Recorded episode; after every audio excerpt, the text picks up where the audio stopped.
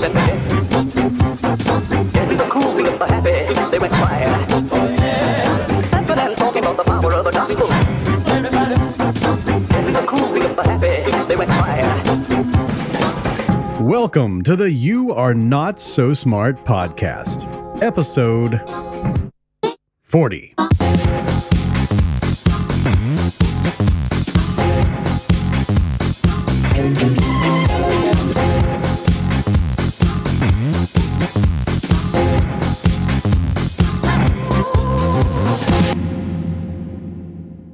So, can we talk about lobster for a second? It is a crustacean. It's kind of insect like, and as a food, it's often served whole. And it arrives at your table bright red with a side of butter, some cracking tools, maybe a little fork. And of all things, people often put on nice shoes and bibs before ripping the body of the animal to pieces so they can get at its succulent meats. And when you do think about lobster, whether or not you actually eat it or eat any meat at all, I'm sure, like most people, you can see it clearly inside your mind, resting on one side of that vast spectrum of food fanciness.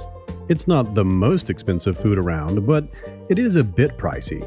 And to most people, in most places, lobster certainly isn't something you eat every week.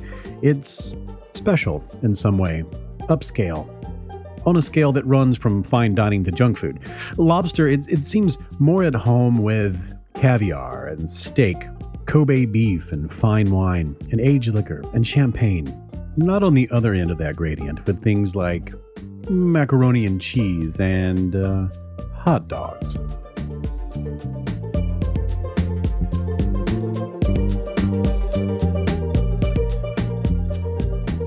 Lobster to most Americans is a fancy food. Definitely something that you would be proud to serve to guests or even at special events. If you were in charge of choosing a meal for the President of the United States and you had to choose between lobster and sliced ham, you would probably pick the lobster. But if you had been born before the 20th century, you would, without a doubt, go with the ham or pretty much anything else. In fact, if you had been born just a few generations back, you would be astonished to learn that in the future, lobster would cost more than canned beans. And if you were to see it on a restaurant's menu, you would probably decide to eat somewhere else instead. Because until recently, lobster was considered, well, let's just say that most people saw it much differently than we do today. I mean, the thing that like most closely comes to mind is spam. That's Daniel Luzer. He's a journalist who recently wrote an article about the history of the lobster in the United States. I am the news editor at Governing Magazine, although this piece that we're sort of referencing was a freelance thing that I wrote for, for Pacific Standard. According to Daniel, for most of the time lobster has been a part of the American experience, it has been viewed as junk food and not the good kind. I mean, it's the sort of thing that you know it is food and it sort of resembles food, but like it's it's not considered sort of like socially appropriate and it's embarrassing to eat. Um, they would serve lobster to servants and to prisoners. You know, it was like a, a you sort of like basic food, but it was not at all the sort of thing that you you know would serve in any sort of like uh, in any sort of uh, respectable household.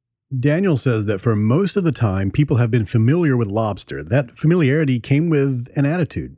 An attitude that, well, lobster is for people who don't have discerning palates or the luxury of cultivating such a thing.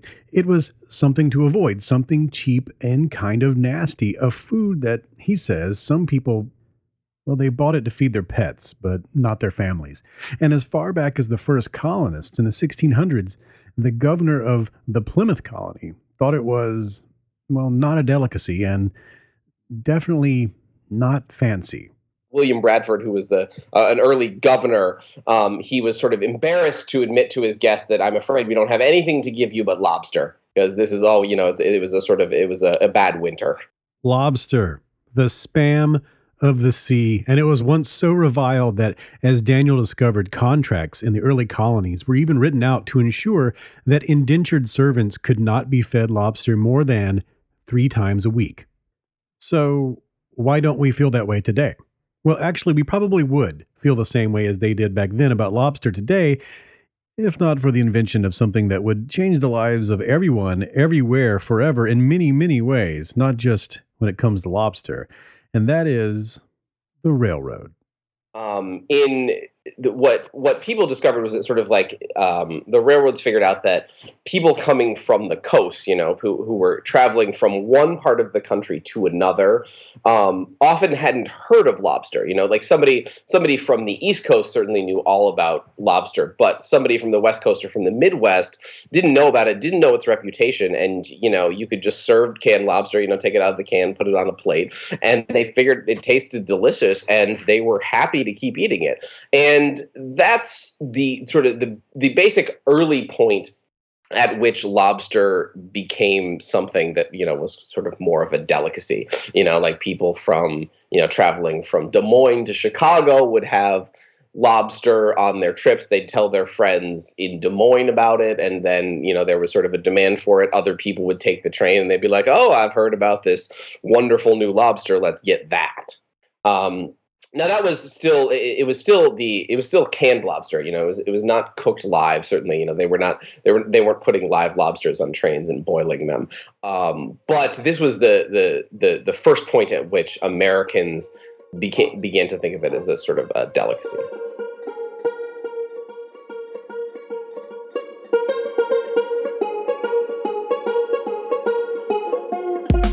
Daniel says as word spread about lobster from train stop to train stop, to town to city, chefs began to seek it out, to experiment with cooking it. And since the people on these trains and in these towns far from the East Coast were disconnected from the public opinion on the other side of the country, where lobster was considered more of something along the lines of squirrel or raccoon or possum, the demand grew and grew and grew.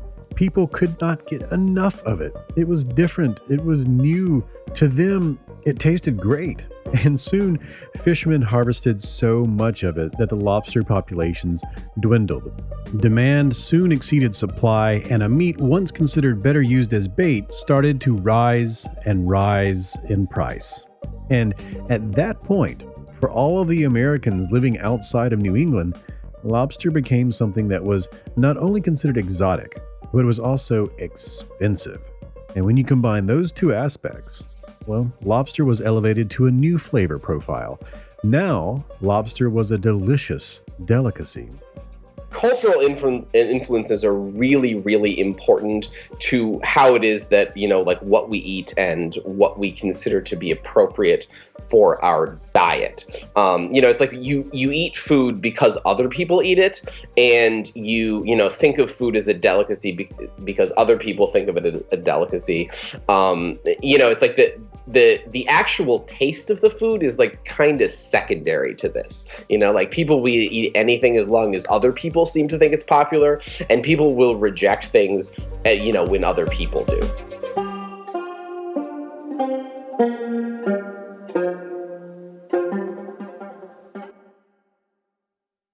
I love that lobster story, and thank you to Daniel Luzer for explaining how Lobster became fancy. He is the news editor for Governing Magazine, and you can read his article about the history of lobster at Pacific Standard. I'll have a link to it at the website.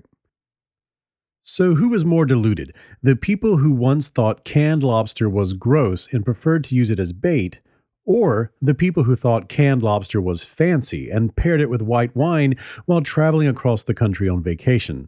And the answer, of course, is both realities were delusional. But there is also one more factor to consider.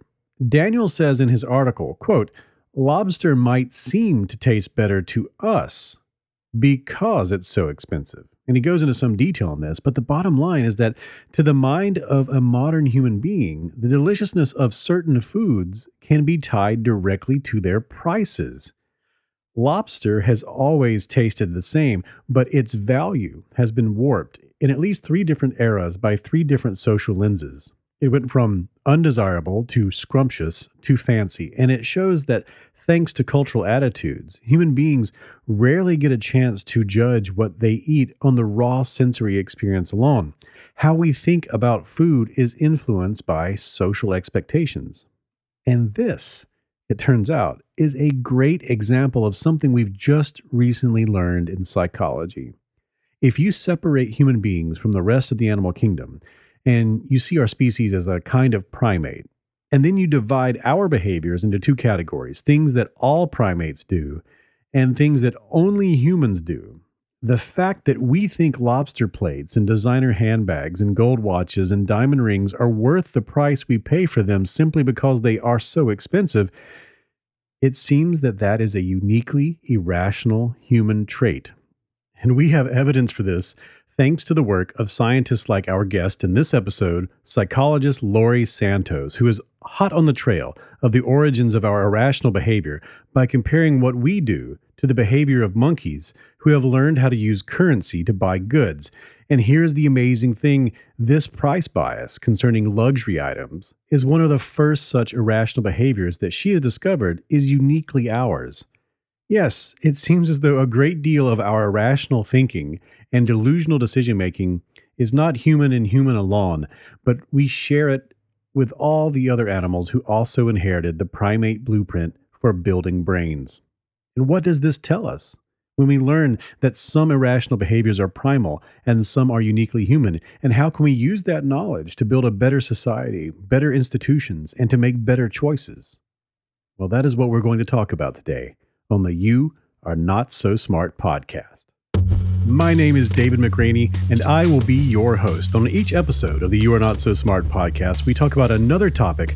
We explore another aspect of the realm of self delusion, the psychology of decision making, the neuroscience of reasoning, judgments, behaviors surrounding all of that sort of stuff. And on this episode, we are going to explore the origins of our irrational behavior with psychologist Laurie Santos. Now, she is working to help solve one of the toughest mysteries in all of psychology, which is when people do dumb things, is that the fault of their environments or their biologies? In other words, are we irrational from one situation to the next because our brains are built off of a maladaptive evolutionary blueprint, or because our brains are molded that way by our culture? Or are we reacting to a poorly designed institution? The recent banking crisis, for example, as she put it, was that the result of a few bad apples? Was it the fault of a flawed institution? Or was it simply basic primate behavior playing itself out in a predictable way? And if it's predictable, can we build institutions around that, knowing that it's something that's primal and predictable and will show up every time we do anything? In her comparative cognition laboratory, Santos is getting to the bottom of all that by training monkeys to use money and then putting them into scenarios that humans traditionally have problems solving. And now, here is one of those problems, and let's see how you do, okay? I want you to imagine that you're going to receive $1,000, okay? I've just handed it to you. I just, I just doled it out to you in cold, hard cash. Flip, flip, flip, flip, flip. You now have this money in your hands, $1,000, and you can do whatever you want with it. You get to keep it after you make a choice. And this is a choice about gaining money. You have to choose between one of two different options. Option one, I'm going to flip a coin. If it turns up heads, you get another $1,000. And if it comes up tails, you get nothing. Or option two, no coin flip. You just get an extra $500. No questions asked. All right. So most people, they go with option two. That's $1,500 for sure. All right. Now, Let's imagine that this is done in a completely different way, and let's see how you pick this time. All right.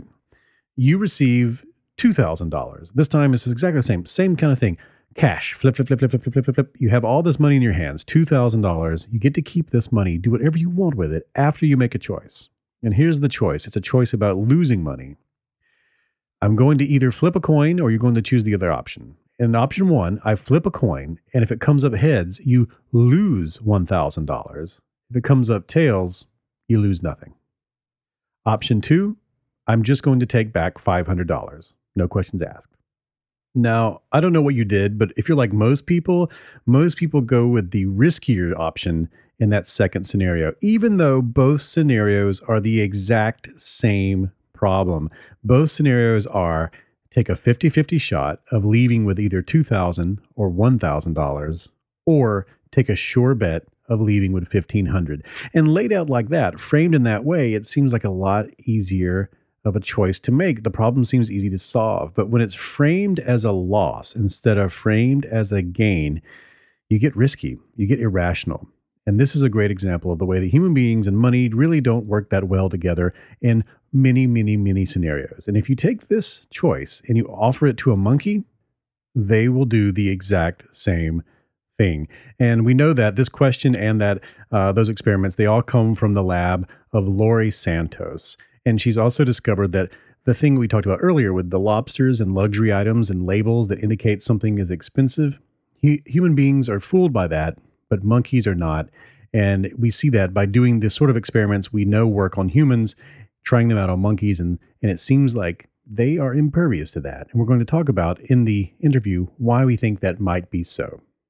Along those lines, I asked you on the You Are Not So Smart Facebook page, what are some dumb things that humans do that other animals don't? Things that you've seen that you think maybe are uh, uniquely human and also strange and stupid that other animals don't seem to fall prey to.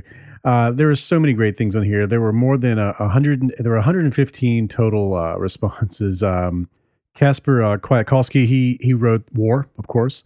Uh, and of course, some people popped in and said, uh, uh, "But anemones wage war." And then there's some discussion of what that monkeys have warlike behavior. Behavior, and uh, then there was uh, lying, and then people uh, chimed in immediately saying, "This is dry and S said many times." He's like, "Nope, apes sometimes lie." And then there were the other things in there. Some people say regret. Dryan once popped in again. No, regret is something that we think that rats may do. And there, there were so many great responses destroying our own environment and our own ecology. There was a nice discussion about that, and people said back and forth that maybe this is something that animals do, uh, just like humans. And there was some debate as to whether or not that's a purely human thing. And I, I love this one. Justin Moore says, "Tattoo their own name on themselves. Are you going to forget or something?" Yes, Justin. Now you have identified something that only humans do for sure. There were other things in there. Uh, Nicholas LeBlanc said drunk driving. John Padilla said argue on the internet. Uh, Ali Khan said bite their nails. I'm not sure that's purely human. Um, and uh, Sean Brennan says drink milk after childhood.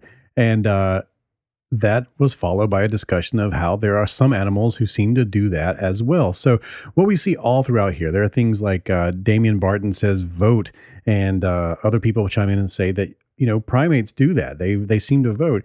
Uh, there are people in here who say things like Mike uh, Scholl says that commit logical fallacies and allow yourself to be controlled by emotions. But it seems as though primates do commit these fallacies, and of course, they seem to control or can be controlled by their emotions. Um, there are things in here like Yale Vargas says waste time on Facebook. That's good. Um, but if we break that down into what kind of behavior is that?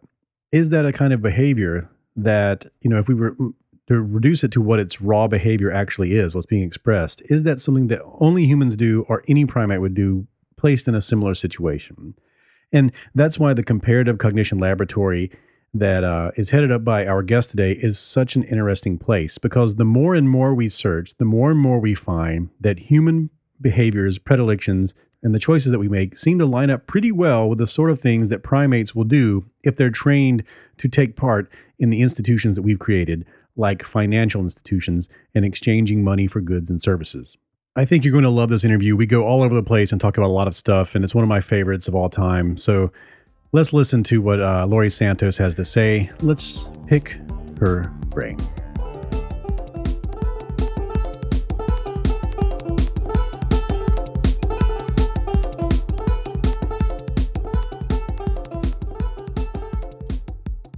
First of all, uh, Laurie, you have one of the coolest jobs in the world. So. so would you mind uh, describing what exactly happens at your comparative cognition laboratory? Yeah, sure. So uh, I am interested in both the smart and dumb things that make people special. Um, and I study that question by uh, studying how other primates make decisions. Um, and so uh, we have a colony of capuchin monkeys. Um, it's like a big zoo enclosure of monkeys, and we do a bunch of studies with them about how they make decisions. Uh, we also do some work at a field site known as Cayo Santiago, which is an island off the coast of Puerto Rico that's home to about a thousand free ranging monkeys. So they kind of run around and do their monkey thing, and we can show up and set up studies to try to look at how they think about the world. Well, this is, uh, I, I think a lot of people are going to hear that and they're going to immediately think, um, you're studying people by studying monkeys, and so and I'm I'm, I'm really I'm really happy to have you on the show because I think that um, the the reason you- why you do that, and I'll give you a chance to answer why that is, is because I think that anyone who begins to learn about uh, biases and heuristics and fallacies and all that stuff will usually begin to wonder what are the origins of these these irrational behaviors and decision making models and all this stuff. And one of the biggest questions in psychology is always about uh, whether or not uh, you can sort things out to, to see if does this particular behavior or strategy spring from culture or is this more biological in origin and it's just being expressed through some sort of cultural filter so why do you study uh, monkeys to study people and how is your research sort of attacking that question of origins Yeah, so I mean, I think you, you kind of hit the nail on the head, really. We want to know where some of these biases come from, right? And it, it's a kind of strange thing to think that they might come from something within our phylogeny or something that we're built to do, because usually when we think of the kinds of things we might be built for, we think of like smarter sorts of decisions and smarter sorts of capacities, right? You kind of build it. Natural selection wants to build in the stuff that's particularly smart and the stuff that's going to help you get out and survive and make good decisions and reproduce and so on. Um, so it's a little bit strange to think that some of our biases might be built in. Um, but the fact of the matter is, I mean, as you've seen on your show tons of time, like people don't overcome these biases as quickly as you'd think, right? Like a lot of our heuristics seem to be ingrained. You know, you hear about them and you hear that you shouldn't do them, but that doesn't stop you from, you know, showing the, the bias on the next example that you give. Um, and that suggested to us that some of these things might be a bit more automatic than we expect, um, and they might be a little a little bit more deeply ingrained than we expected. And so that was one of the reasons we started to turn to to monkeys to try to see well if these things are really evolutionarily old, maybe we're not the only species that shows them. I mean, we're the only species that has podcasts about biases and, and rich economic markets and these things, but um, you know, maybe these strategies are there for something much older. And so we kind of embarked on this mission to study biases and irrationalities in the monkeys, and, and, you know, we've been really surprised with some of the similarities we've seen so far.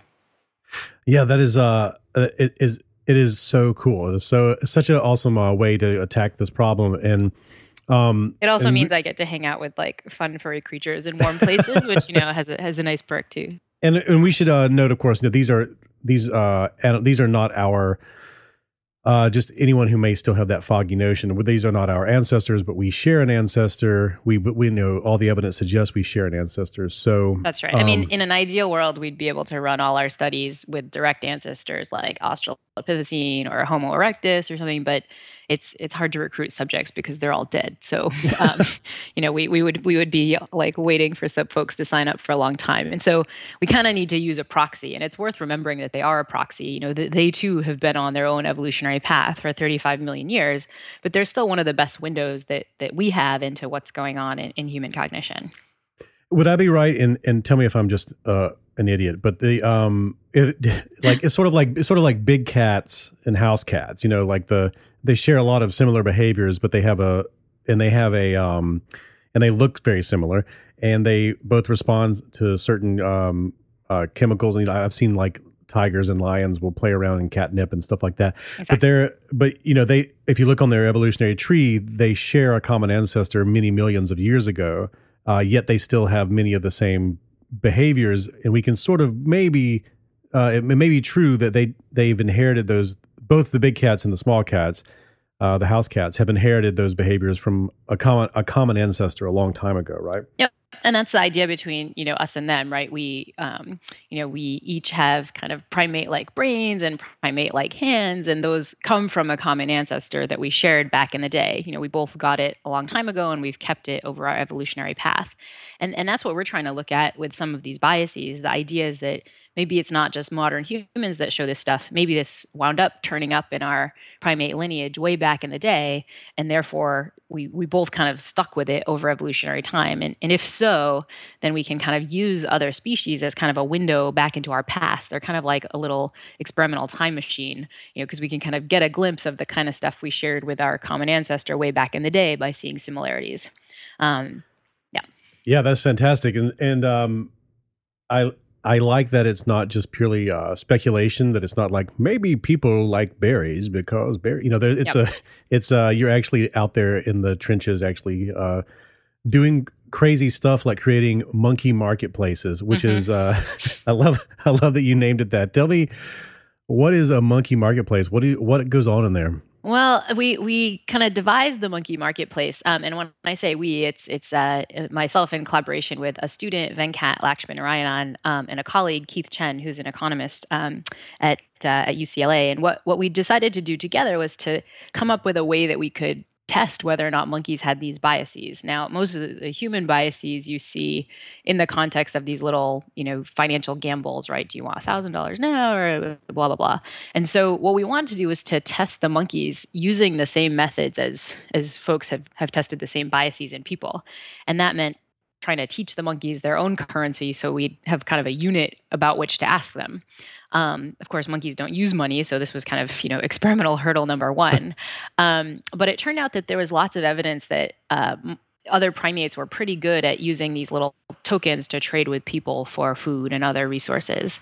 And so we said, well, let's let's train our capuchin monkeys to use some tokens, um, and we'll just try to see, you know, from that training, what do they understand about it. And so we introduced um, monkeys to little tokens. They're, they're little uh, metal washers that we just got at uh, Home Depot, um, and we taught the monkeys that they could kind of trade those washers with people for food. Um, our our our capuchins are really curious little critters. You know, they walk over and pick up these tokens as soon as they see them. Like, what are these weird things? And they see this this human in the center who's like holding a piece of food, and so they kind of come over to see what's that food, and the human kind of swaps the food for the, the token. And really, with a couple of experiences just like this, the monkeys pick up like, oh, I get it. Like, I, I give them this token, and then I get some food. Um, that was kind of step one, and then step two was to see, you know, who we just taught them some strange party trick, or did the monkeys really understand something about these tokens like a real fiat currency, you know, something that they could trade and that held on to value and that they cared about kind of maximizing their value of and so on. And so uh, to test this, we um, quite literally put the monkeys into their own market. Um, whenever the monkeys wanted some food, they could come out of their big social enclosure through this little tunnel, which is where we do our testing. Um, and when they got to the end of the tunnel, they'd see a little wallet filled with tokens. Um, and what they could do is just spend those tokens to buy food in any way they wanted. Um, usually they had a choice of two different experimenters in the lab, just students in the lab who wore different clothing um, and sold food at different prices.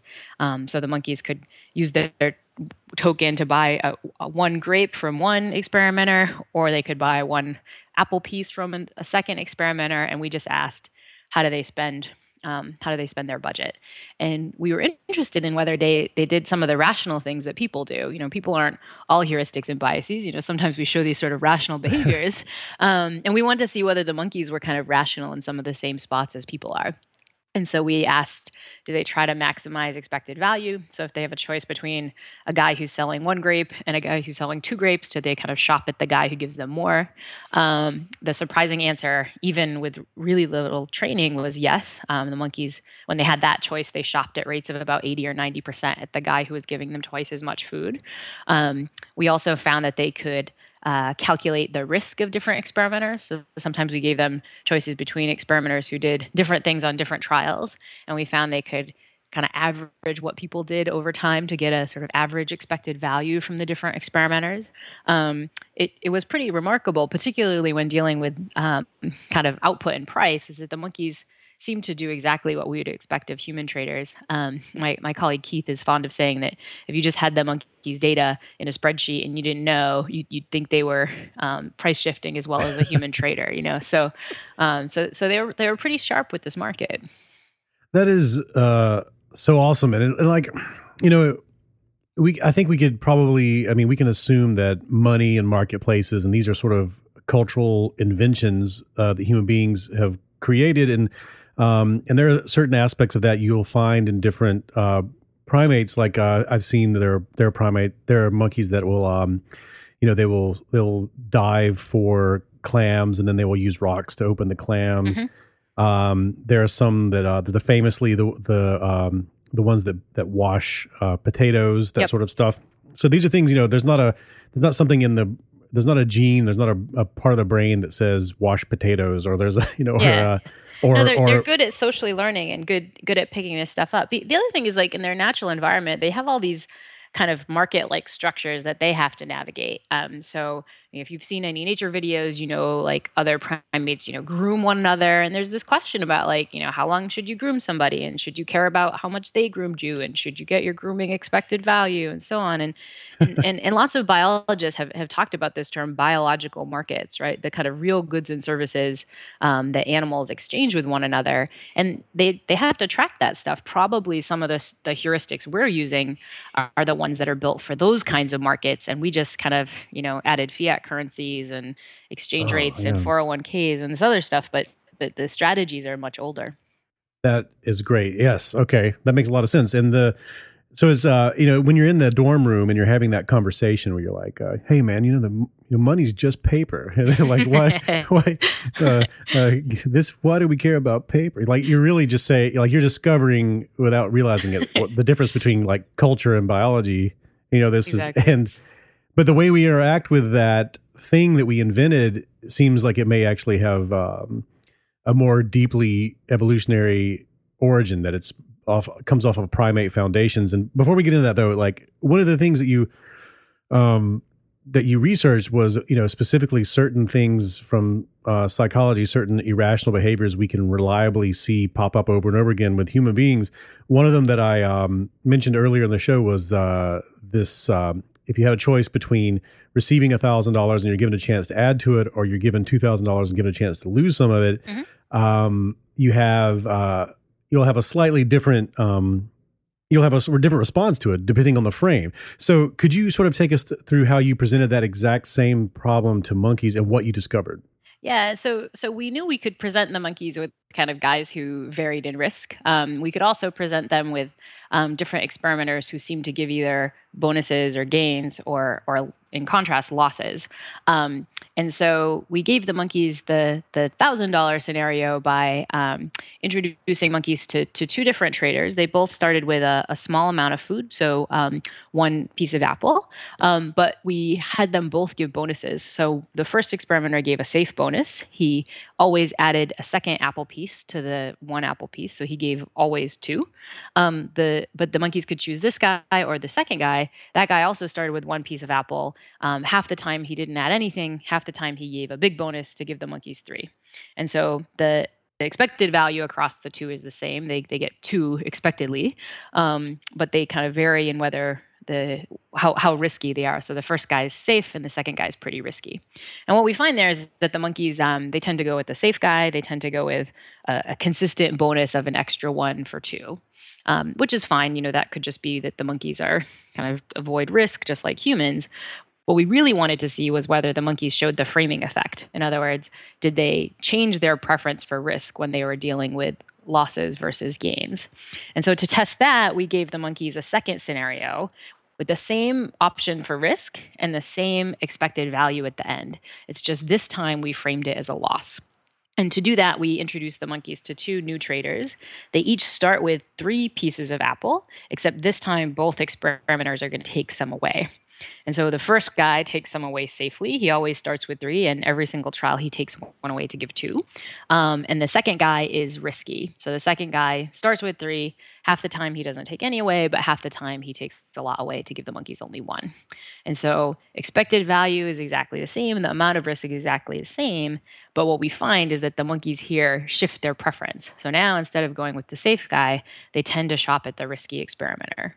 Um, amazingly, they show exactly the same framing effect that that people show, um, which which we found to be kind of both surprising and, and kind of pretty cool. It is cool, and you know this this problem, like a lot of problems in this uh, in this realm of psychology, I always have to always sit down and, and write it out so that I can yeah. understand. I can so I can understand why am I why can't I see this the way it actually is the first time through? Because you know when you write it out, it's like one guy. Uh, it's it's one grape always adds one, so you always get two. Yep. And the other guy, one grape or one app, slice of apple, uh, sometimes gives you two, sometimes nothing. So it's either three or one. And then the second run, it's three three pieces of food, always takes one, end up Mhm. with two.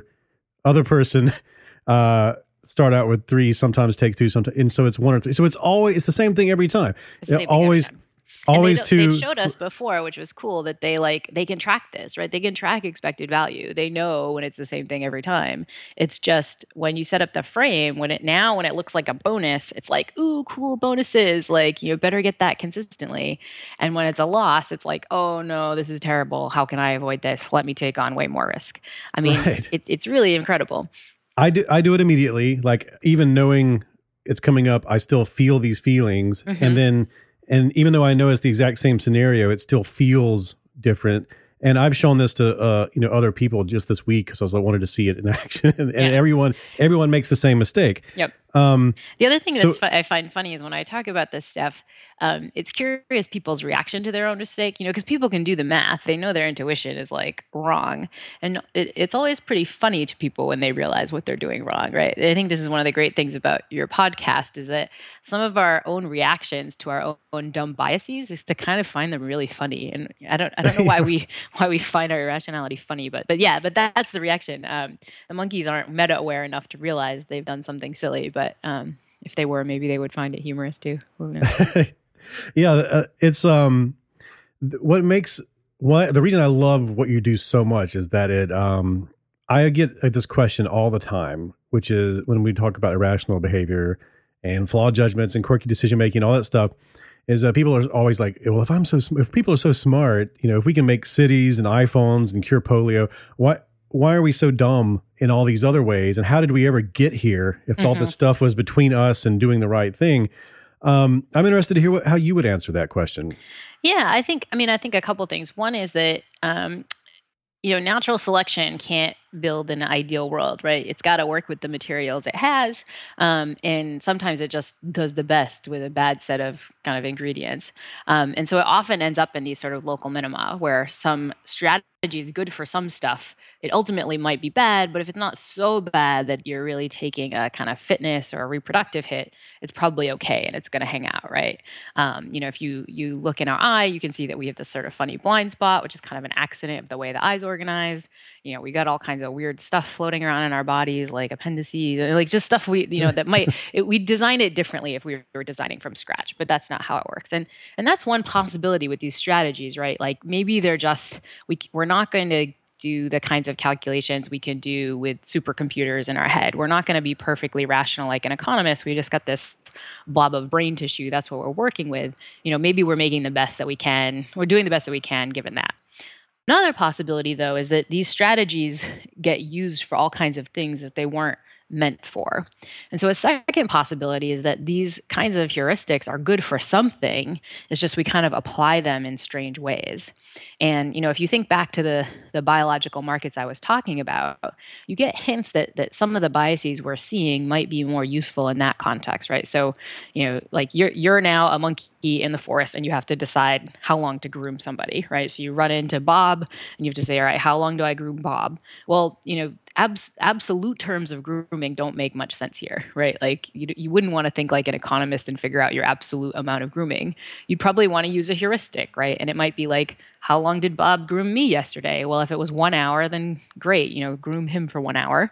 Um, you know, if it was two hours, like then you have to kind of step it up, and and that gets you to something like the bias that we're showing, what what folks call reference dependence. This idea that we're setting up these frames, we're setting up these reference points, um, and it also gets us to be a little bit loss averse, right? Like, you know, it, shouldn't matter how much Bob absolutely groomed you, but if he groomed you less than you groomed him, like then you need some mechanisms to get upset about that find it averse and so on. And so, Mhm. so I think one nice thing about this work is that it reframes these things from like biases and errors and it, it puts in perspective like well could these kinds of strategies be useful for something and maybe we're kind of just applying them in strange ways now but but that doesn't mean over time they were bad for stuff That's great. See, um, so you know they're adaptive, but not uh, not for everything you know not for everything. they're um, being they're being yeah. placed in weird scenarios, right?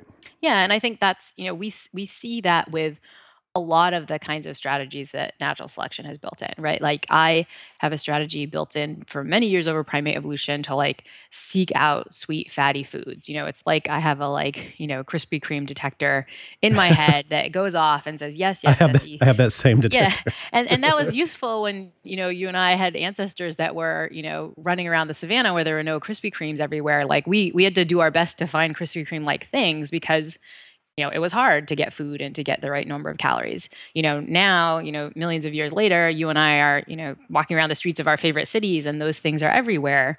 They were useful back then, but they're not now, and they're still pretty hard to shut off, right? And so, mm-hmm. so often these things that were useful back then are kind of playing out in these contexts that you know natural selection at the time of our ancestors never could have imagined, um, and it looks bad now, but you know it, it doesn't mean it was bad back in the day when we were really using them.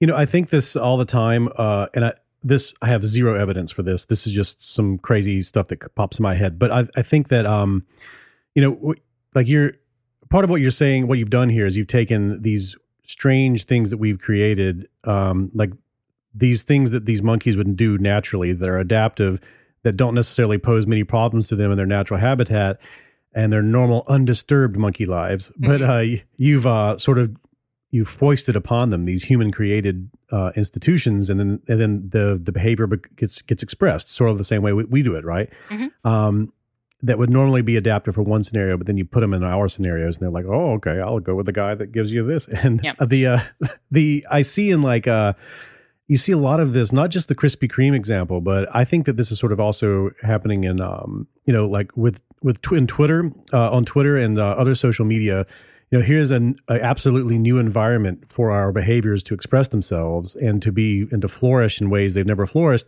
and like uh, you get things like twitter dog piles where people mm-hmm. get absolutely you know assaulted by thousands of people over you know one thing that they've said or or, or maybe a misunderstanding or maybe they're appropriately being a um, being lambasted and either way it's a completely new way to express a very old mm-hmm. uh, pattern of behavior. You know, this this social manifestation of of um, of of an old um, probably primate paradigm is really crazy to see how that works out. And I think I see it in a lot of places. Like every time we create new technology and we sort of create a new way of being a person, we have to each of us become better at being uh, at controlling um, a lot of these old strategies because uh, just like you have to be a good user of the brain when you discover that you can eat whatever you want whenever you want.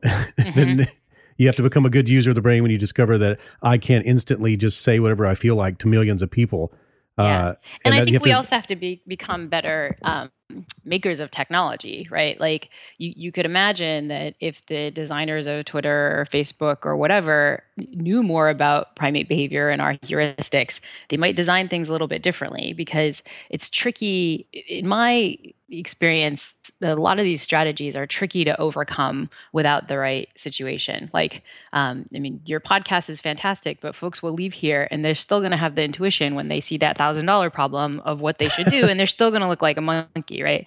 Um, and that means that, that the, the onus in some ways is on the folks who create these structures to try to create them in ways that don't allow our biases to kind of go crazy and wreak havoc. Mm-hmm. Um, I think there there are intuitions in in some of the the business and policy world about how we can do this. You know, we've seen uh, I think a lot of headway in how to design um, better situations with regard to our food biases and stuff like that. Um, folks have have better intuitions about how to do that, and I think the more we think about that like not just in like policy or political domains but in domains that we face in everyday life like on twitter and like on these kinds of strange apps and so on um, people will be a lot happier because it's tricky to get folks in the moment to rein in their biases. It's better just to set them up so the biases won't won't run amok in a particular situation. Right yeah. And you know part of it is just i mean it's just we we seem to have this confidence that well i'm not going to fall for that. I mean, like exactly, like, yeah. like, yeah. like, I'm, or like now I know, you know, now I know now about reference dependence and loss aversion. Like I, I won't fall for that. But um, my my co- colleague, who's a philosopher here at Yale, Tamar Gendler, and I have uh, christened what we, we hope will take as a new bias name. We call it the the GI Joe fallacy. Um, okay, okay. Tell I'm me, not, I'm not sure how old you are, David, but uh, if you're if you're a child of the '80s, uh, you know this terrible, terrible cartoon show called GI Joe or, Oh, yes, I, GI Joe. Anyway, yes, I've seen I've seen every episode. Yes. Yeah. So you know that it ends with, you know, this sort of like, you know, parable at the end where um, G.I. Joe gives this important information and the child says, Well, now I know. And like, knowing is half the battle. Right. And uh, uh, Tamar and I say that the G.I. Joe fallacy is that knowing is not half the battle when it comes to these biases. You can know about these biases like crazy. You can be complete experts in them and written papers about them, but that doesn't mean you're not going to experience them as soon as you're put in the right situation. And so we think this is yet another bias, right? That people people think once they know about these biases, they that's kind of most of it, and they kind of go away. But actually, you know, in our view, it's it's not half the battle. It's probably more like you know maybe a tenth or a fifth of the battle if I had to measure it. But um, but we but it's amazing to us that even experts have this fallacy. Um, you see this sometimes in you know some of my favorite popular books about heuristics and biases. They have this part in the introduction and in the discussion of like that kind of reads like a GI Joe parable, but like now you know and go off into the world and and I think that that is a fallacy. We're we're just not going to shut this stuff off easily. Um, it, to, to me, it's going to work a lot like you know my Krispy Kreme bias that like you know, every time somebody plops a holiday cookie in front of me, I'm gonna, you know, have my hunter-gatherer brain telling me to eat it. And it doesn't, you know, it doesn't matter how much I know my cholesterol or, you know, know how bad it is or know the nutrition content. I'm just gonna want to eat it. And my guess is every time you see a scenario structured like that thousand dollar problem, you're just gonna have the intuition to avoid the losses, even if you know Mhm. better. And so, and this this raises a challenge, right? Because the normal ways we teach people stuff don't work for for evolutionarily old biases. And I think that gives our species some new challenges when we find biases that are really old that we want to overcome. We can't just kind of train people out of them, as as I think lots of economists have thought for a while. Mhm, Um, I mhm. think we we have to get better and creatively design better situations, and that's what's going to um, release us from their hold. Well, I certainly think that there is a um, there's some sort of um, movement, you know, happening in across several different disciplines, and Mhm. and your and your research is is like a huge portion of the, of that movement, and uh, and you know, it's definitely in the popular culture now, which means that um, people are thinking about it and noticing it, and there's a sort of a several I've read from several different. Um, you know, several different people have written on this, sort of looking at it as a shift, like uh, Mhm. going going from geocentrism to heliocentrism. You know, like it's going from uh, putting human beings, uh, you know, taking human beings slowly, carefully, you know, gingerly Mhm. offering a hand and taking them off of this pedestal so that we can be better at uh, building better institutions and stuff that sort of reflect how we really are instead of how we we would like to be and how we think we could be. And the, the funny thing for me is like it, it doesn't seem like we have a hard time with this in other domains outside of rationality, right? Like, you know, like we we have certain biological limitations, right? You're not in my town right now. We're talking via Skype. You know, your listeners are listening via a podcast. We're okay with our biological limitation of how far our voice throws. We develop technology to deal with that, right? Like Mhm. I'm sitting here wearing contact lenses. I have this biological limitation about what I can see. I I don't feel bad or feel embarrassed that I need contact lenses to see better. I just like see better. The funny thing is like when it comes to our psychology, we don't like to admit that we need these kind of crutches even though like every other part of our biology and our nature we we've like had to enhance it somehow. Like why not have to enhance our our rationality and our decisions? Somehow it feels weird um, in this way that other things don't. I, and i think your your analogy to like geocentrism is a good one. It's in part because like you know we don't like admitting that we're not like the top dog and the top place in nature and you know this perfect rational godlike thing we, we don't like admitting that stuff and those are the domains where we really need a lot of work to have a paradigm shift in and Mhm. and I agree. It feels like it's happening now, which is really exciting because my sense is like so many of the problems that we face as a species, as a planet, all this stuff, you know, these days it has to do with human behavior. It has to do with human choices. So unless we get this stuff right, um, we're we're in for a, a not fun ride, I guess. I, I, yeah, to, I mean, I was having lunch. Uh, no, I was having breakfast with my with my father just the other day, and he was te- telling me about his strategy at the casino. Whenever he gets on a run, Mhm. whenever he, whenever he's like, you know, when the cards are winning, you know, they're winning. That's when you got to stay. And I'm like, well, look, let me. And I started to like, I started to explain this whole thing about you know, you know, random patterns and when it looks like a run and la la la, la. and it's just, um, it's so it's so built into who what we are as people. Like even uh, uh you know even no matter how educated or how world wise you are, you you will fall prey to this stuff. And it's good to know that this stuff exists. Hopefully, um, it's getting out there, and I know that your work is helping with it. And thanks. No, and I love it. And I um to sort of like uh, leap out of that place. Uh, there was uh, I've uh, noticed that your most recent research is starting to reveal some ways that maybe you're teasing out the unique, some sort of unique human qualities. No, if our human mind is built on a sort of shared primate foundation. Mm-hmm on top of that, they're going to have some things that we don't, and we're going to have some things that they don't. So, what are some things that you've discovered uh, or the, that seem to be coming out of your research that are uniquely human? Yeah, well, uh, this stuff has been especially fun. I mean, in part because we got into this stuff expecting to see differences, right? I mean, again, we're the only ones having these podcasts. They're not. So, like, something's different, right? So, uh, what is it? But uh, what, what we're starting to find is that some of the things that are different might make us uniquely irrational in some interesting ways. Um, and the, the first spot where, that we saw this came out of some studies we were doing to see if monkeys showed uh, some classic price biases. Um, this is just the bias that as humans, we tend to confuse um, price and and value or price and quality might be even be a better way to say it. We tend to mm-hmm. think things that are more expensive are just going to be better. Um, even if you took exactly the same good and just gave it a higher price tag, we tend to see it as better. So if I um, poured a glass of wine from a bottle that you saw had a, a $10 price tag, you'd sip it and think it tasted some way. Um, but if I took exactly the same wine and just added a $100 label, you would subjectively think that the wine tasted better, um, sometimes as high as three times better, just because I gave it a better price tag. Um, perhaps even more impressively, uh, folks like Dan Ariely and his colleagues have data suggesting that um, if you pay more for a pain medication, it actually works better. The same pain medication will work better if you pay a ton of money for it versus if you got it really cheaply. Um, so somehow these these kinds of price biases, this kind of confusion between higher prices and, and higher kind of quality, um, seems pretty robust. And we wanted to see if we could see the same thing in the monkeys. And when we started this work, we, based on the, the other uh, findings we had, we kind of thought the monkeys would show this because um, the original work I did with Keith Chen and, and Venkat Lakshminarayanan showed that the monkeys knowed a lot. They knew a lot about price. Um, they uh, responded to sales. They kind of obeyed standard economics pricing models. We thought they kind of got price in the same way as people do, and so we thought, you know, given that they get price, maybe they'll show this bias too. And so we introduced the monkeys to different new foods, different new brands of food, um, and we taught them in the market information about price. So they learned when they went shopping, like, ooh, this um, this this uh, brand of Jello costs a lot of money, um, whereas this other brand of Jello is pretty cheap.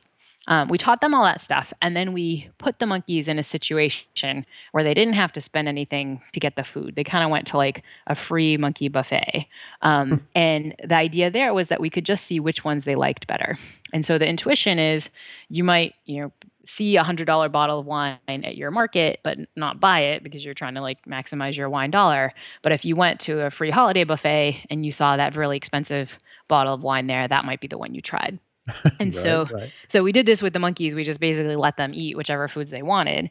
And what we found ac- across a bunch of different studies was that like the monkeys just didn't fall for it.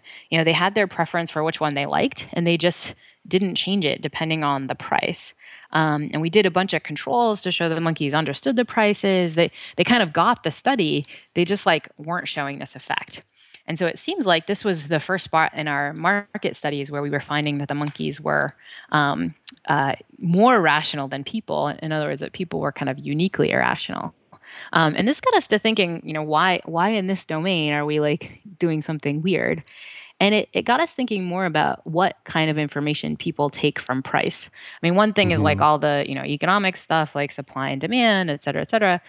But but another thing I think we take from price is we take a certain amount of social information from it, right? Mm-hmm. The reason I like the hundred dollar wine is I know like this is the wine that like rich people get. Like when I'm in a, a posh restaurant in my town and I see the like super expensive wine, I'm like, some you know investment banker who comes to this restaurant like that's the one that he's getting um, and so we started to think that it might be this social information that humans might uniquely start falling for. Um, and this is uh, some work we're kind of following up on now is that we might be uniquely automatically susceptible to the preferences and actions of others in a way that is special to our line in evolutionary history. Like it, in fact, there there's evidence that even our, our closest ancestors, chimpanzees, might not kind of conform as much to the kind of bad strategies and bad preferences of people. Um, and we're starting to think that this might be a set of heuristics in which we're special, kind of like follow other people to your peril. Um, it might not be as evolutionarily old as we as we would like to think, um, which is kind of funny because folks often talk about you know monkey see, monkey do. It actually doesn't seem to be it. It seems more to be uh, sort of human see, human do. It's kind of yeah. interesting. That is so fantastic. That is uh, that is that is exciting. That is, I mean, like the um, I'm just thinking of a buffet with with like cheeseburgers and cheese sticks and caviar and and uh and uh um, you know, fine cheeses and you know, uh, and human beings going free caviar. Yeah, this stuff's really expensive, you know. And yeah, it's a. I sometimes wonder that too with these kind of, you know, I, I one of the reasons I study this stuff is I'm so susceptible to these biases. I have all the wrong intuitions when it comes from this stuff, and um, particularly with the pricing biases. You know, I'll go into my shop and see this like posh tiny chocolate truffle and eat it and be like, oh, this is so delicious. And like part of me is like thinking about this research and being like, you know, this probably tastes exactly the same as that huge hunking bar of Hershey's uh, chocolate, but um but yeah, but uh but but I do think that we see these things in the economic domain, but it's part of a broader kind of new thing that humans do, which right. is we kind of rely on the information of others. Um, it's one of the reasons we have like language. It's one of the reasons we have podcasts. It's one of the reasons we just kind of share stuff. Um, but that has a, a downside, which is that uh, learning other people's information affects what we think and what we believe and what we prefer. Um, sometimes that's good if you surround yourself with smart information, but um, mm-hmm. in the case of these kinds of pricing biases, it might it might be bad in some cases too. I'm gonna, I'm gonna call it the, the Louis Vuitton fallacy. Yeah, exactly. Uh, the, the, uh, uh, and you know what I what's so refreshing about this way of attacking this problem is that it's so um, you know, it just seems like it's getting results and it's not it's just there's so much in when you start to get when you start to get approach the evolutionary question it gets so speculative and it can get really um, uncomfortable and weird and and and sometimes nonsensical and silly and and eye rolly uh, and this just seems like it's it's it's actually uh, it's getting the goods and I really like it. I, I love what you're up to yeah, it's uh, we think it's a fun kind of empirical way to test this stuff. And, and another great thing for us is like there are lots of cases where we've been surprised, right? Like you you really have to do these kinds of empirical studies to to understand if your intuitions about what should be unique to humans or what should be special. You, you got to kind of ask the animals to see what they do. Um, and sometimes, and even experts like me are often surprised by what we get, what we what we find. So I know I know people are going to be like, I have to keep up with everything this person's doing. How can people find you out there and keep up with what you're up to? Um, they should uh, check out some of our work um, on our, our, lab website. Um, these days, the lab website is uh, doglab.yale.edu. Um, and the reason it's doglab is that uh, we've been trying to look at if there's a non-human species that that might be as interested in social information and social copying as people, um, and that has led us to some new studies on uh, domesticated dogs. Um, so we've been bringing. Uh, pet dogs from the New Haven area uh, into our new center to do some economic studies on dogs. Um, and so, uh, so that's kind of the new line of work, um, which you can check out at doglab.yale.edu. Um, folks should also uh, check out some of the uh, stuff we talk about on Twitter. Um, my Twitter handle is just my name, uh, Laurie Santos, um, on Twitter. All right, ma'am. Thank you so much for coming on the show. This is all great stuff, and I wish you great fortune in your endeavors. It's so cool. Thanks so much. And now we're going to take a very short break from our show to discuss Patreon. Hello there, fan of the show. First of all, thank you. Um, thank you for listening and telling people about this show. It's because of your word of mouth and your love of this idea for a program that I've been able to put out 40 episodes and interview people like Laurie Santos in this episode, uh, Richard Wiseman, Daniel Pink, uh, my hero, James Burke. I still can't believe that happened. And so here's the thing I have a wish list for this show, an idea of a kind of show that I would like to make in the future For instance, I would like to put out more than two episodes every month. I would like to explore new ideas in in you know how the show is presented, new ways of telling stories. I would like to invite other storytellers and reporters and other people to contribute to the show and all sorts of other stuff. Um, and if you would like to make that happen, if you'd like to help make that happen, if you would like to become a patron of this podcast, uh, you can do that. You could uh, you can become responsible for growing this show into the show I know it could be.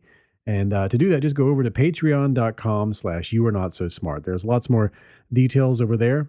And if you love the show and you would like to support it directly, this is an easy way to do that. And um, all patrons will get the show early and a bunch of other things. Um, all you have to do is just go over to patreon.com to see what I'm talking about. And um, and thank you. Thank you again for uh, helping getting the show to where it's at right now. And um, let's see if we can grow it to something even bigger in the future. Thanks. What starts with the letter C? Cookie starts with C. Let's think of other things that starts with C. Uh, ah, who cares about other things? C is for On cookie. each episode of the You Are Not So Smart podcast, I read a piece of self delusion news or a scientific study right after eating a cookie baked from a recipe sent in by a listener or a reader. If I pick and bake and eat your recipe, you get a signed copy of the You Are Not So Smart book. I also post that recipe and the winner and the photos and everything else at the You Are Not So Smart Pinterest page. Now, um, also at youarenotsosmart.com as well. And we're probably going to make a separate page for all of this soon so you don't have to go to Pinterest. We're doing that in the future. And concerning the books, You Are Not So Smart and You Are Now Less Dumb, remember, if you have a copy of this, digital or otherwise, I will sign it for you. Uh, just uh, look for that information at the You Are Not So Smart website under the category books. Okay, so this week's recipe, and uh, this is such a good one. It comes from Mary Gowing. I hope that's right. It could be Mary Going, but I'm going to say Mary Gowing. And you sent in a recipe. Oh boy, Mary. These are Earl Grey cookies. Ah, they're so great. She says in her email that uh, she listens to uh, Wait, Wait, Don't Tell Me, Science Friday, This American Life, Serial, and she had OD'd on all that stuff as well as stuff you should know and wire, Wiretap. And um, she's tried a bunch of other stuff, and she just really likes You Are Not So Smart. She likes the idea of psychological talk and cookies. And because of that, she wanted to um, contribute cookies before she went on a road trip where they planned to binge listen to all of the episodes up until this one. And uh, this recipe for cookies, they're so simple. It's flour, sugar, confectioner sugar, Earl Grey tea leaves, um, salt, vanilla extract, and uh, and butter. And of course, you know, I guess the I guess the Earl Grey leaves make it not simple, but it is really simple. And the, these cookies, they come out, they're just so petite and delightful and tiny and unassuming, and and they're just they just seem they seem polite. They seem like a polite little cookie that says, "Hey there, don't mind me. I'm made of Earl Grey." Um, they're beautiful. They're tiny little cookies. They look like uh, maybe like sugar cookies, but they're speckled. They um they look like they've been peppered throughout, and uh, they're flat on the bottom, rounded everywhere else. They're beautiful, beautiful little petite, polite cookies, and uh, we're going to try one right now. Um, I I hope that your binging has worked out, Mary, and I look forward to binging on these. In fact, I have already. like these cookies have been in the house for a couple days, and um, I have to say, I have eaten. I've eaten. I never really eat. I usually we usually give away the cookies uh, right after we make this giant batch of them. Uh, we we have a couple, and then we we give the rest of them out to different places. Uh, these cookies, I've eaten. I've eaten more than I usually do because they're so fantastic. And here we go. Let's try one right here on the air. Okay, here it is. Hmm? Hmm? Hmm? Mm-hmm. Mm-hmm.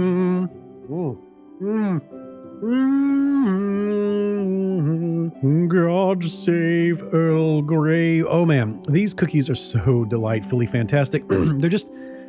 they- I've already noted that they are definitely polite, but this is a sort of cookie that when you bite into it, you go, hmm, heavens, where, where did my manners go? The manners are baked into the cookie. You see, this cookie is aware of where the fork goes at dinner. This cookie is the sort of cookie that you you bring you bring this cookie to your mouth. You don't bring your mouth down to the cookie. You were taught better than that. Mm. This is a cookie with tails, coat tails. Mm.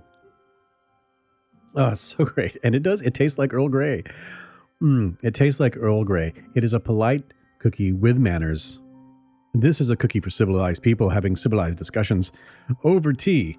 Oh, dear God. Is there tea in the cookie as well? No, I do say. This is such a great.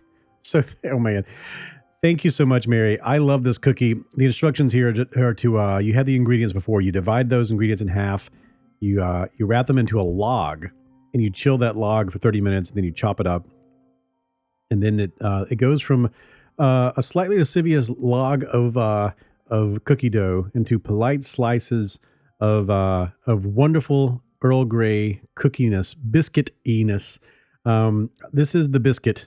This is the biscuit to end all biscuits, and sort of uh, it goes from that log to the cookie, and sort of a I would consider it a uh, a finishing school for biscuits.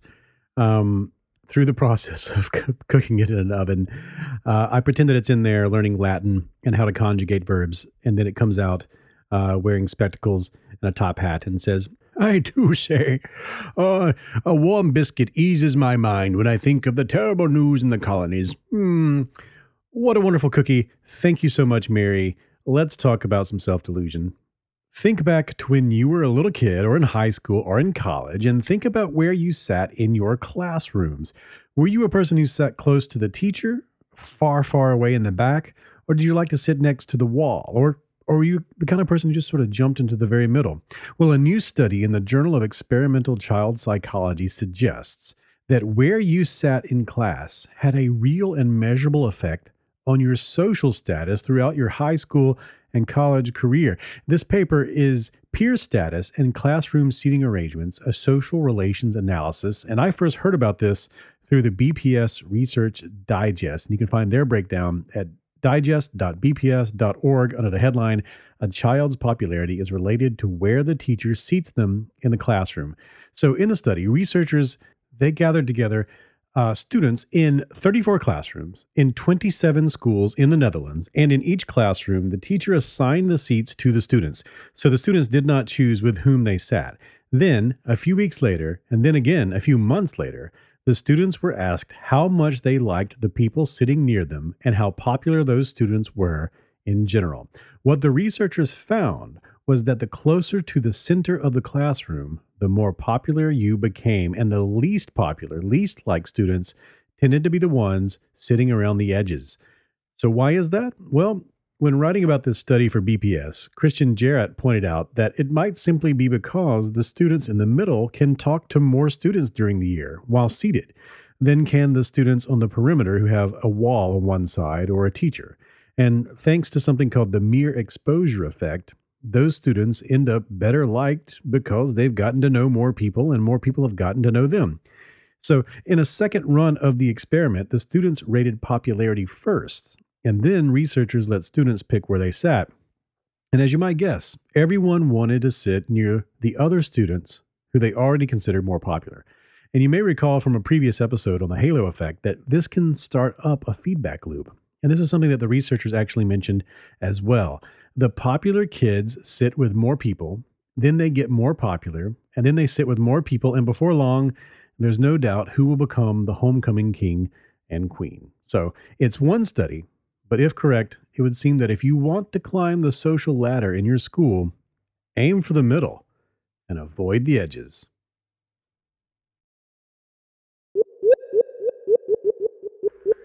Ichi, ni, ichi, ni, san, shi.